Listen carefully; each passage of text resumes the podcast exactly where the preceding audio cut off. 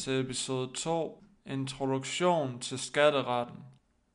Hvis vi ser på skatteretten overordnet set, så er det et dansk retsområde, der regulerer, hvem der har ret til de penge, som du tjener.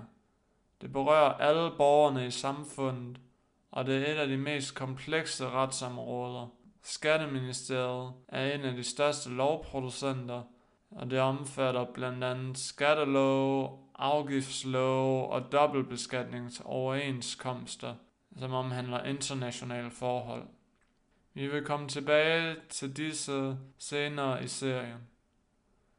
Danmark er et af de lande med verdens højeste skattetryk, og skattetryk er udtryk for de samlede skatter og afgifter i procent af bruttonationalproduktet i markedspriser, altså BNP.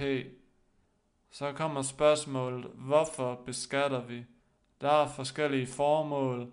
Der er fiskale formål, som er af hensyn til statskassen og statens budget. Og derudover er der til formål at regulere samfundslivet, borgernes adfærd og indkomstfordelingen.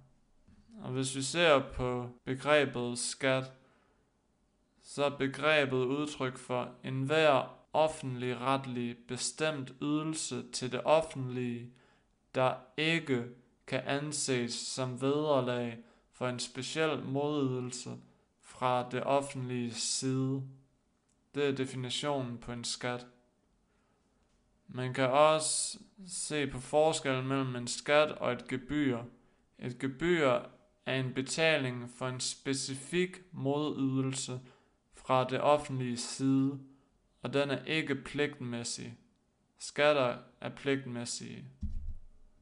Et eksempel på et gebyr kan være et vederlag, der opkræves af forældre til børn i børneinstitutioner. Det er ikke en skat, fordi vederlaget er for en specifik modydelse, nemlig at få passet sine børn, og pengene går til udgifter, der er forbundet med børnepasningen. Det er løn til personal, husleje med videre. Man kan også nævne gebyrsagen, hvor højesteret accepterede, at der var tale om et gebyr, selvom betalingen umiddelbart oversteg udgifterne. Og det angik udgifter til udstedelse af pas. Højesteret begrundede dommen med, at de øvrige omkostninger havde en tilstrækkelig sammenhæng med ydelsen.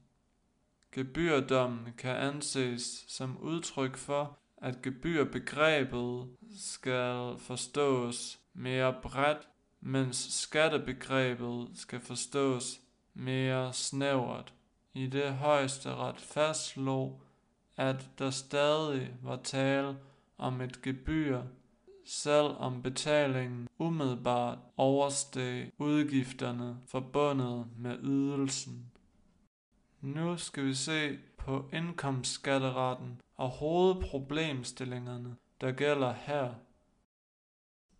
Det første spørgsmål er, hvem er skattepligtig til Danmark? Det er den subjektive skattepligt. Det andet er opgørelsen er den skattepligtige indkomst. Det er den objektive skattepligt. Og det tredje er skatteforvaltningsretten, hvor man ser på skattemyndighedernes organisation og funktioner. Det er den formelle skatteret. Hvis vi ser på de forskellige retskilder i skatteretten, så er der både den skrevne ret, som er lov, bekendtgørelser med videre, og der er den uskrevne ret, som omhandler domspraksis og administrativ praksis. Hvis vi ser på den skrevne ret, kan vi se på grundlovens paragraf 43, hvorefter ingen skat kan pålægges, forandres eller ophæves uden ved lov. Bestemmelsen har ført til en debat, om der gælder et delegationsforbud eller et skærpet lovhjemmelskrav. Ifølge flere dele af teorien, så gælder der alene et delegationsforbud. Der gælder altså ikke et skærpet lovhjemmelskrav. Det skal her nævnes, at der ikke gælder noget delegationsforbud for gebyrer, der kan opkræves uden lovhjemmel. Det er for eksempel frivillig deltagelse i en skoleudflugt til zoologisk have. Den skrevne ret omfatter også de forskellige skattelove, som vi vil komme ind på senere i serien. Det skal nævnes, at danske domstole både anvender objektiv og subjektiv fortolkning ved retssager. Det vil sige, at man både anvender lovens ordlyd, såvel som forarbejder og retspraksis med videre. Det sidste emne for denne episode af problemstillingen om omgåelse og misbrug i skatteretten. Først kan man spørge, er det lovligt at forsøge at minimere sin skat? Ja, det er lovligt både for fysiske og juridiske personer. Og med fysiske personer mener jeg mennesker, altså borgere, og med juridiske personer mener jeg virksomheder, foreninger med flere. Så er der omgåelse. Omgåelse er et begreb, der indebærer, når to eller flere parter ved indgåelsen af en aftale forsøger at undgå bestemt lovgivning ved at lade aftalen fremtræde i en skikkelse, hvis formelle udtryk ikke svarer til virkeligheden. Og skatteretligt kan det ske ved at skatteyderen eksempelvis forsøger ved hjælp af unødigt komplicerede transaktioner at undgå beskatning eller opnå en fradragsret, mens en ukompliceret transaktion ville have medført beskatning eller ingen fradragsret.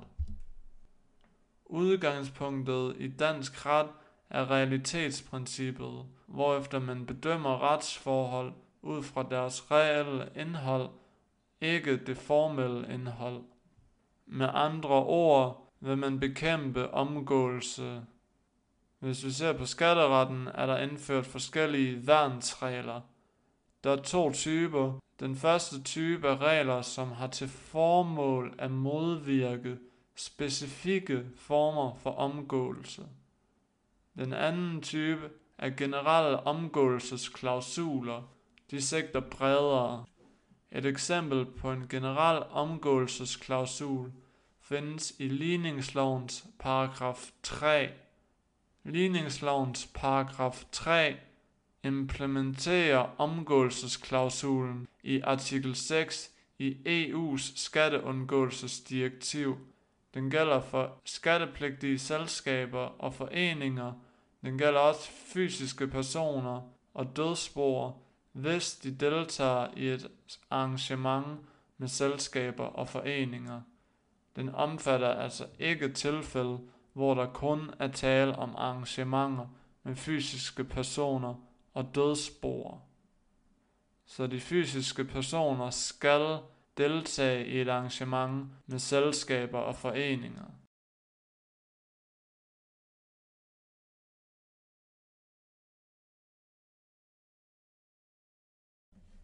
Jeg kan anbefale at læse paragrafen. Styk 1 lyder således.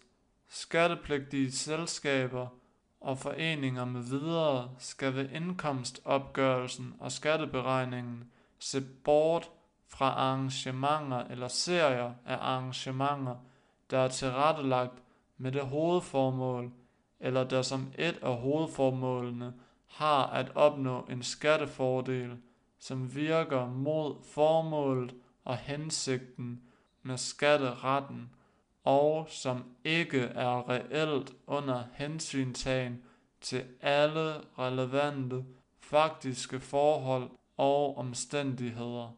Et arrangement kan omfatte flere trin eller dele. Det var episode 2, Introduktion til skatteretten. Tak for at I lyttede med. På gensyn.